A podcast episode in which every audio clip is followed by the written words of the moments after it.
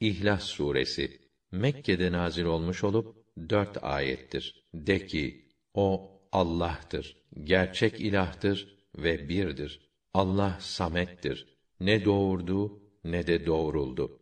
Ne de herhangi bir şey ona denk oldu.